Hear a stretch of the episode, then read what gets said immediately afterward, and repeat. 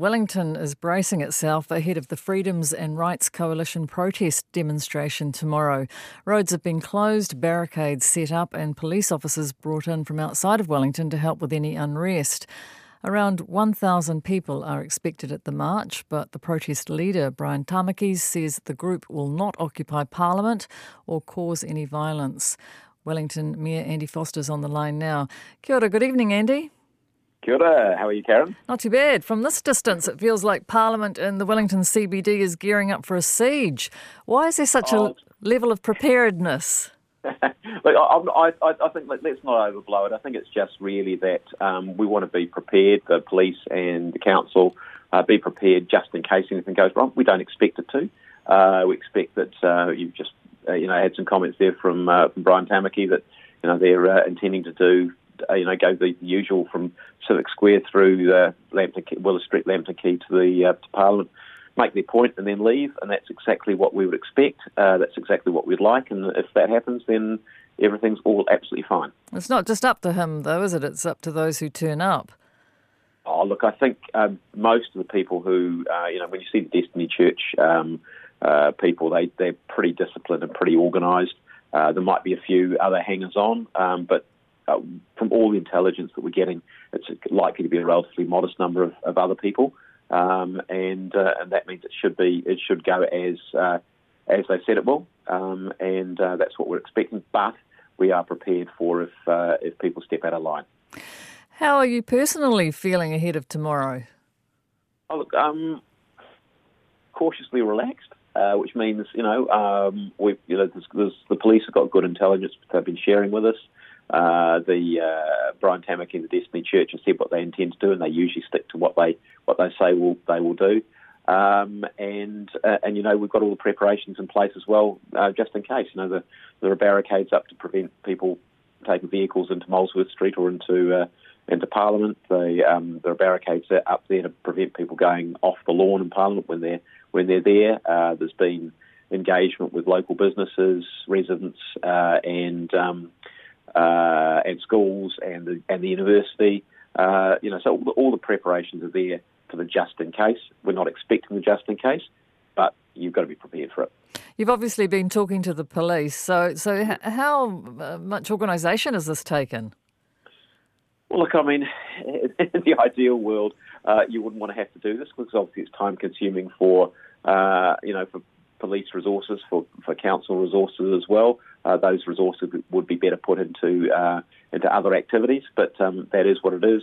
Uh, and I don't think anybody would be particularly impressed if um, you know if the the protest occurred in a different way and, and caused problems.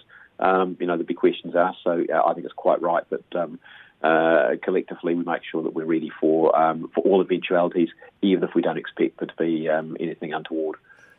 Have the grounds of Parliament recovered from the occupation earlier in the year, Andy? Have you? Yeah. Yeah, no, they look they're looking they're looking pretty good. The, the grass is uh, the grass has grown, the, the playground's back, and um, it's it's it's looking great. Um, the um, there was a a blessing ceremony, oh, to say probably about two months ago, um, and uh, you know I think it, it's there, um, and uh, it's a place that people can again go to when when the rain stops, um, and uh, and enjoy. And with all the security in place, even though it's all in place, it's still a pretty troubling time for people who live and work around Parliament. They'll be concerned about what might happen tomorrow, even with all the assurances that you know it may not.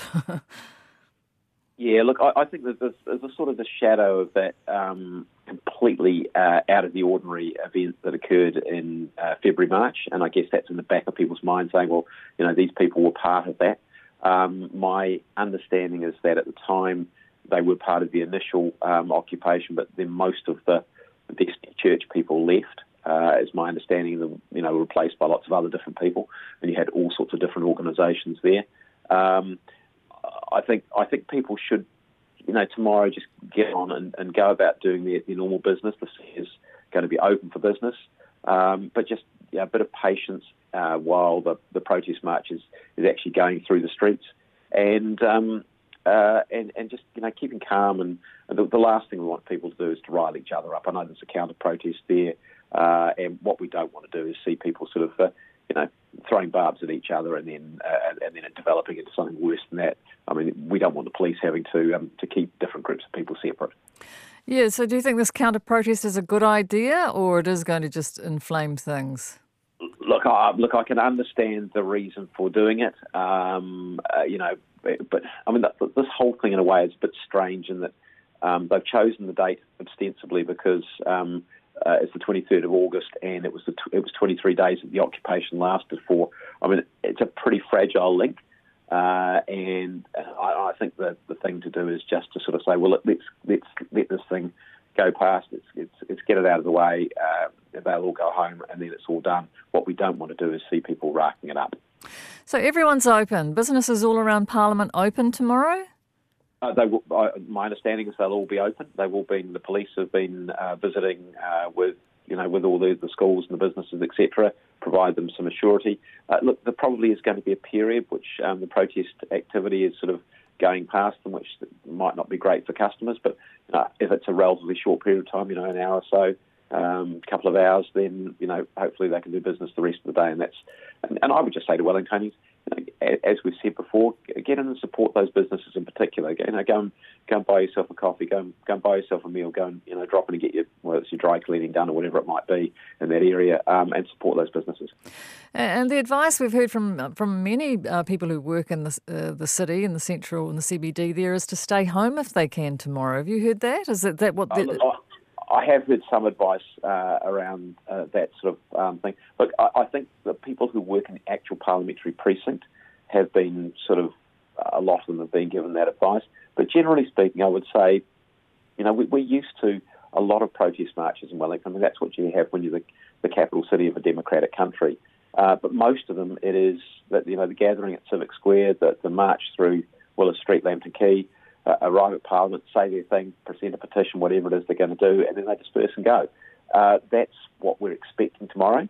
Um, and if there is anything which is out of line with that, um, the police have the, the, plans and the resources there. We've got our our folks uh, ready to do, you know, to back up anything that the police ask us to do um, to deal with that issue.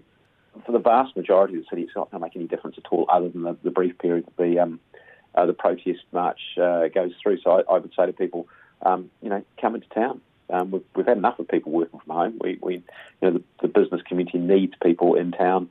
Um, you know, going to the going to the coffee shops and, and uh, going to the retail. Well, what's the timing for tomorrow? What have they told you in terms of times that they'll be there and times they'll be leaving? That's, that's a very fine question, which I didn't check, so um, I, I, won't I won't hazard the time. I think it was uh, ten or eleven o'clock in the morning uh, that they're uh, getting passing through.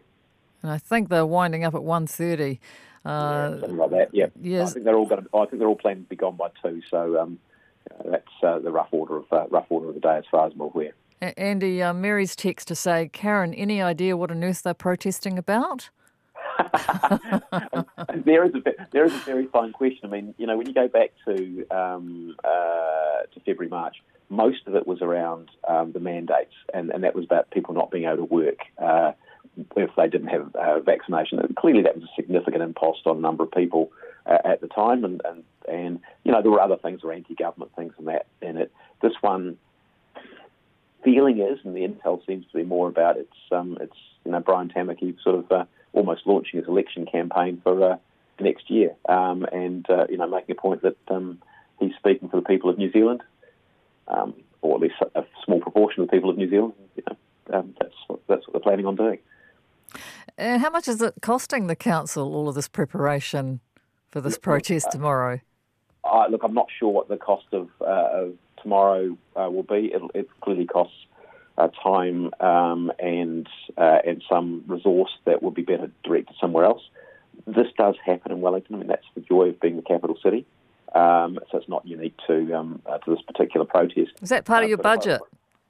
Yeah, it is. But if I went back to, and this is a bit of a sore point, if I went back to the uh, the protests in, in February, March, that cost us about three hundred thousand dollars, uh, for which we didn't get any recompense from government, even though the, the protest was against the government and the government's policies.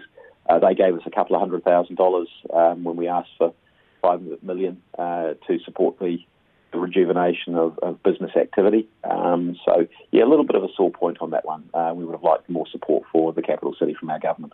Well, you put in an invoice? you, uh, afterwards? Well, we, we, we, we, certainly did ask for that. Uh, they went, yeah, nah, yeah, nah, nah. You um, pay, and that was uh, that was disappointing. Uh, Andy, where will you be tomorrow? Uh, well, we'll keep an eye on what's going on. If I need to uh, go down and have a, a closer look, uh, I'll do that. But we've got a, an operations centre at, at council with the, all the CCTV cameras uh, there, so we'll be able to, to know what's going on if I need to. Otherwise, I've got to get on and do uh, the work that needs to get done as well. So um, the more the more people spend all their time focused on a protest, it means people who are not spending their time doing the work that needs to get done. You'll be in the bunker. All right. Thank you for thanks very much, Andy. Thanks. Cheers, Thanks. Wellington Mayor Andy Foster.